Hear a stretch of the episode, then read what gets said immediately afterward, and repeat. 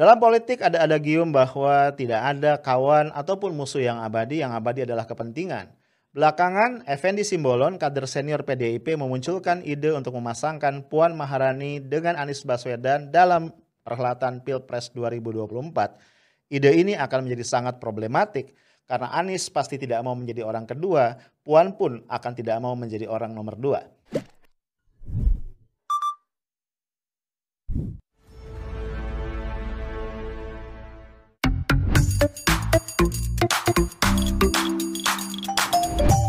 Halo guys, ini penghujung dari bulan Mei 2021.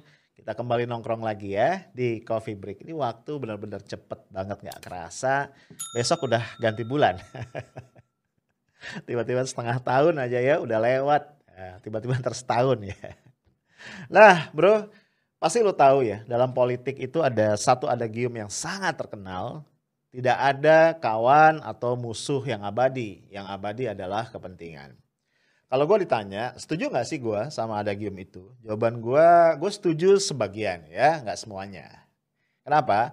Ya, bahwa manusia itu punya kepentingan dan manusia bergerak, bekerja, berjuang, ya fighting untuk mencapai kepentingannya menurut gue normal, wajar ya. Interest kita kan macam-macam. Nah cuma sebagai manusia yang beradab tetap menurut gue ya satu kita harus menggunakan akal sehat. Iya dong, ya. Yang kedua, kita mesti dibimbing oleh nilai-nilai moral yang sesuai dengan hati nurani kita. Nah, dalam koridor itu terserah deh ya, lu mau berjuang untuk kepentingan lu monggo, termasuk dalam politik menurut gua. Karena kalau udah hilang tuh dua, akal sehat sama nurani, kita jadi biadab kan. Nah, dalam konteks itu juga gue jadi pengen jawab nih ya, ada satu komentar yang eh, di apa datang dari lu nih, dari salah satu viewer ya. gue lupa namanya biasanya sih gue nggak respon ya komentar-komentar yang ada. Bukan berarti gue cuek, gue baca semua dan gue jadikan masukan. Cuma memang gue nggak jawab satu-satu karena gue harus adil kan. Kalau satu gue jawab semua mesti gue jawab. Ntar tugas kerjaan gue cuma jawabin komentar dan gue akhirnya nggak bikin konten kan. nah tapi yang satu ini kayaknya perlu deh ya. Jadi uh, eh, gue dikritik nih. Thanks ya atas kritiknya. Intinya dibilang gini kalau yang bikin salah itu adalah uh, orang-orang golongan lu, kelompok lu yang lu dukung, ya itu lu cuek aja, lu diem. Sementara kalau pemerintah salah dikit aja itu dinyinyirin abis-abisan. Nah, yang kritik ini ngasih dua contoh. Yang pertama adalah uh, Menteri Pertahanan Prabowo Subianto yang lu baca ya di berbagai media itu merencanakan untuk membeli alutsista dalam jumlah yang besar ya dan itu sumber dananya adalah hutang. Oke. Yang kedua adalah korupsi benur, ya, benih lobster yang dilakukan oleh mantan Menteri KKP, Menteri Kelautan dan Perikanan, Edi Prabowo.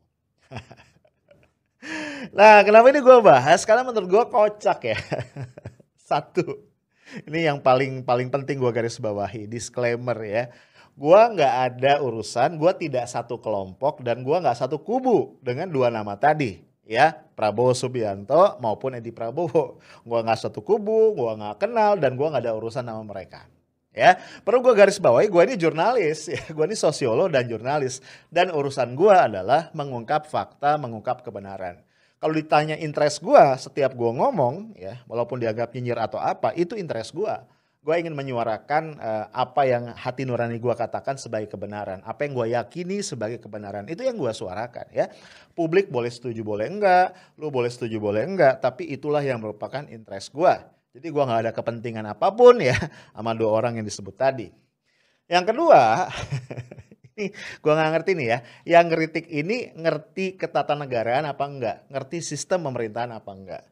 Eh, di mana pun asalnya Pak Prabowo, katakan Prabowo itu di Pilpres 2019 berseteru ya, bukan berseteru juga, berkompetisi lebih tepatnya dengan Jokowi Ma'ruf Amin ya, sama-sama capres cawapres. Pak Prabowo sama Sandiaga Uno kan. Tapi begitu Prabowo dan juga belakangan Sandi masuk ke kabinet, artinya mereka satu kelompok. Iya kan?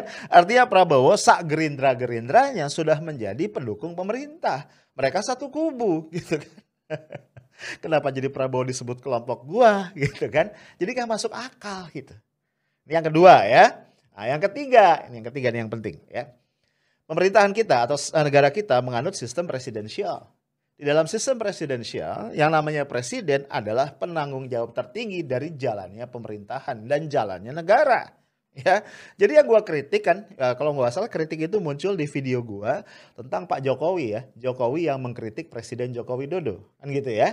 Nah, intinya gue ingin sampaikan yang namanya negara yang menganut sistem presidensial atau presidensialisme, presiden adalah penanggung jawab tertinggi. Jadi bayangan gue, pantasnya kalaupun Pak Jokowi mau komplain ya itu nadanya atau diksinya tuh nggak begitu ya Pak Jokowi itu harusnya semacam report kepada rakyat ya. Saya menemukan masalah begini begini begini dan saya sudah melakukan ini ini ini. Saya sudah pecat menteri ini saya ganti dengan menteri itu.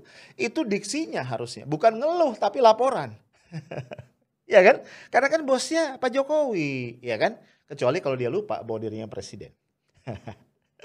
Itu aja ya klarifikasi gua, bukan klarifikasi juga ya, mungkin respon lah.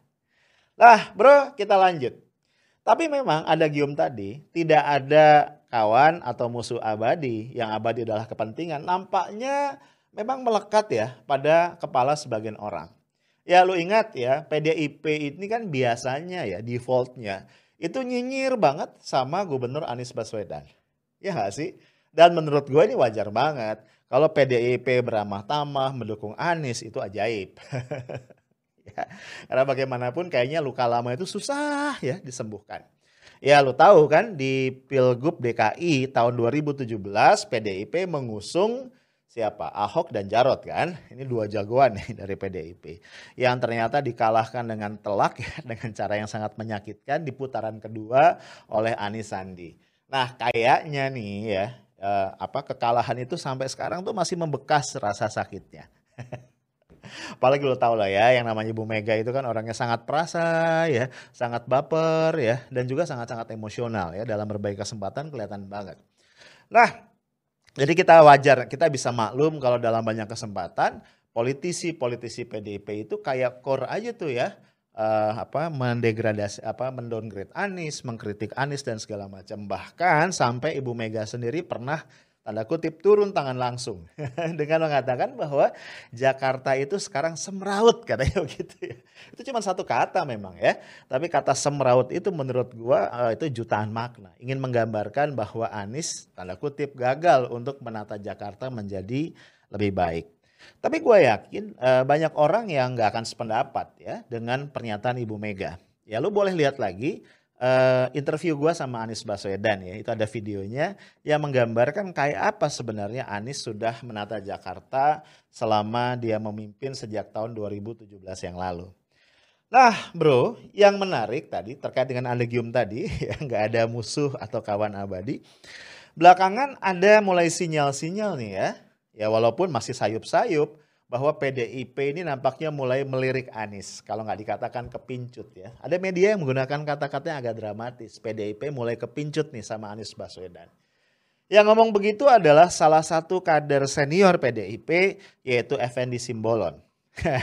ya dia mengatakan begini, kalau di Pilpres 2024 yang akan datang, ya Puan Maharani dipasangkan dengan Prabowo itu nothing new katanya. Gak ada yang baru, gak seru. ya, gue setuju ya dalam hal ini sama Effendi Simbolon. Uh, kita tahu Prabowo adalah tokoh lama, veteran yang sudah berkali-kali terbukti gagal untuk nyapres ya, apa pun alasannya. Ya, nyapres gagal, jadi cawapres juga gagal. Lu jangan lupa ya Prabowo ini pernah dipasangkan dengan Mega sebagai cawapres. Ya, gagal. Kemudian juga dua kali ya nyapres melawan Jokowi ya. Di periode pertama melawan Jokowi Yusuf Kala, di periode kedua melawan Jokowi Maruf Amin. Gagal juga kan gitu ya. Terlepas ada isu kecurangan atau apa pun yang jelas tidak berhasil. Nah, jadi menurut gua Prabowo ini jadi kartu mati. Dapat pribadi ya. Kalaupun banyak survei yang mengatakan elektabilitasnya masih cukup tinggi, tapi ya nggak tinggi-tinggi amat ya masih di bawah tokoh-tokoh atau nama-nama baru yang lebih segar ya. Katakan saja misalnya Anies Baswedan atau siapa. Bahkan Ganjar Pranowo itu lebih tinggi daripada Prabowo dalam banyak sekali survei. Jadi kalau Effendi Simbolon mengatakan uh, apa uh, Puan dipasangkan dengan Prabowo ini nggak ada yang baru, setuju banget. Ya. Dan kita harus ingat ya, Puan Maharani ini punya persoalan kalau ingin dimajukan ke level kepemimpinan nasional. Karena bagaimanapun sampai hari ini ternyata elektabilitasnya, elektabilitas bagaimanapun sedikit banyak mencerminkan popularitas ya, itu nggak cukup tinggi ya, rendah ya. Sopannya nggak cukup tinggi, bahasa jelasnya adalah sangat rendah. kan gitu ya. Nggak pernah kayaknya masuk lima besar gitu ya. Ada ada nggak ya survei yang memasukkan Puan lima besar? Kayaknya nggak ada ya. Padahal ya ini kalau kita lihat Puan ini sudah dimagangkan dalam banyak kesempatan. Ya lu bayangin aja di masa jabatan Pak Jokowi periode pertama 2014-2019 Puan Maharani dikasih jabatan yang cukup mentereng sebenarnya sebagai Menteri Menteri Koordinator PMK, Pembangunan Manusia dan Kebudayaan. Gua menyayangkan banget ya. Harusnya waktu itu Puan Maharani bisa mengkapitalisir uh, modal sosial nih, social capital dan juga political capital yang kuat untuk meningkatkan value dirinya sehingga kemudian elektabilitasnya bisa terdongkrak naik. Apalagi kita lihat ya, jabatan sebagai menteri koordinator. Ini kan bukan menteri yang mengepalai kementerian teknis kan. Sehingga otomatis menurut gua pribadi waktunya sebenarnya lebih longgar. Ya, dan Puan itu bisa warawiri ke mana-mana ya, tampil di publik ya, kemudian membangun relasi yang kuat ya dengan stakeholders politik yang ada di berbagai wilayah. Tapi kan nggak kelihatan ya. Sekarang gua tanya deh, ada yang ingat nggak apa langkah Puan yang signifikan, yang monumental gitu ya, yang memorable ketika dia jadi menteri PMK? Ada nggak? Nggak ada kan? Nggak tahu kalau ada ya, lu boleh tulis deh di kolom komentar. Nah, di periode ini Puan dikasih lagi nih ya sarana untuk magang. Sebagai apa? Sebagai pimpinan DPR RI, nggak tanggung-tanggung sebagai ketua MPR. Gue salut ya sama PDIP yang cukup berani tanda kutip berjudi. Ya, sebagai partai terbesar, sebagai partai pemenang pemilu ya wajar aja kalau jatah ketua DPR itu diberikan kepada eh, PDIP. Kalau nggak salah undang-undangnya juga begitu ya. Nah, tapi kan ya mestinya mikir juga ya siapa yang ditaruh di situ. Nah, meletakkan Puan dalam jabatan ketua DPR itu menurut gue perjudian yang aduh risikonya juga tinggi ya. Dan terbukti ya, sampai sekarang kita tidak melihat bahwa Puan mampu mengkapitalisasi kesempatan ini baik untuk meningkatkan ya eh, apa namanya popularitas dan elektabilitas dirinya maupun juga meningkatkan image positif image dari PDIP. Gue sih nggak ngelihat itu. Artinya sebagai ketua DPR peran Puan apa? Lu ada yang tahu nggak? Kalau gue nggak tahu.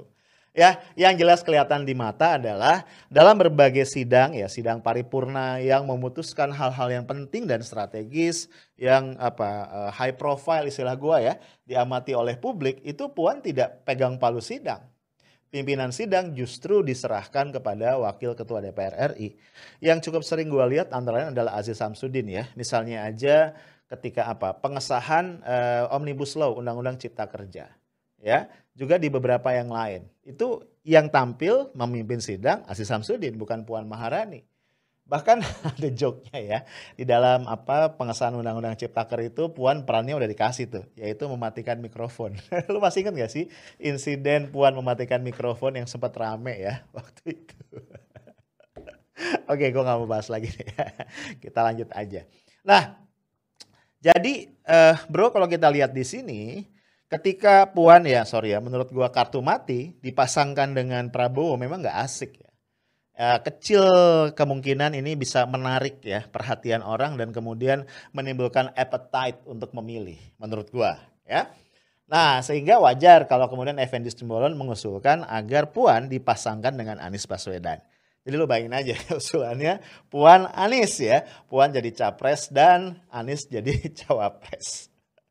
Bro di sini menurut gua ini kayaknya ya, Effendi Simbolo nih entah mimpi di siang bolong atau mainnya kurang jauh atau analisisnya kurang cerdas gua nggak tahu. Kenapa? Karena fakta menunjukkan ya Anies uh, adalah sosok yang menurut gua kelasnya jauh ya di atas Puan mau kita bicara apa pun ya, uh, misalnya ukuran apa, intelektualitas ya, intelektualitas yang paling gampang kan level pendidikan, ya. Kemudian juga pengalaman, international exposure, kita bicara kinerja, dan yang paling jelas kalau kita bicara hasil-hasil survei yang uh, yang apa memberikan informasi mengenai popularitas dan elektabilitas. Jauh ya. Anies tuh hampir selalu tampil di nomor pertama ya. Paling enggak tiga besar lah. Sementara Puan jauh, jauh di bawahnya Seingat gua ya, tahun 2019 aja itu Anies sebenarnya dilamar untuk menjadi cawapres dari Pak Prabowo dan dia nggak mau. Gitu. Lu bayangin ya, 2019 aja dipasangkan dengan Pak Prabowo yang jelas lebih senior dari dia, itu nggak mau Anies jadi uh, cawapres. Jadi memang call-nya Anies tuh tinggi gitu. Nah, kalau hari ini dilamar, kok kebayang aja ya, kalau dilamar PDIP ditempatkan jadi wakilnya Puan, aduh, ya kalau kata orang Jerman itu dilepeh kali ya lamarannya. gua gua sih yakin nggak mau. Ya nggak tahu ya kalau Anies suatu hari akhirnya punya perhitungan lain. Tapi sampai hari ini ya gue yakin nggak mau. Nah guys, yang menarik ada seorang pegiat media sosial namanya Andi Sinulinga ini memberikan komentar ya merespon. Dia bilang gini, kalaupun mau dipasangkan ini dia setuju ya, ini adalah ide yang out of the box ya. Tapi kalaupun memang mau dipasangkan menurut dia itu lebih pas kalau Anies Puan. Ya, alasan gini, katanya nih supaya bervariasi ya, supaya penyegaran ya, yang religius di depan, nasionalis di belakang. Karena selama ini kan katanya selalu yang nasionalis di depan nih. Ya, sekarang dibalik uh, nggak tahu ya komentar gua. Satu, gua tuh uh, apa agak alergi sebenarnya sama dikotomi nasionalis sama religius, ya. Karena menurut gua kalau betul kita berpegang pada Pancasila, ya Pancasila kita menuntut dua-duanya, ya. Orang-orang yang nasionalis namun juga religius dan juga orang-orang yang religius tapi tetap nasionalis. Jadi kalau didikotomikan itu aneh. Ya, nasionalis yang tidak religius berarti nasionalis apa? Nasionalis sekular. Kalau dia nasionalis sekular berarti dia melanggar konstitusi, ya kan? Karena konstitusi mengatakan negara berlandaskan pada atau negara berdasarkan pada ketuhanan yang Maha Esa, ya. Atau ya di pembukaan konstitusi itu lebih jelas banget ya.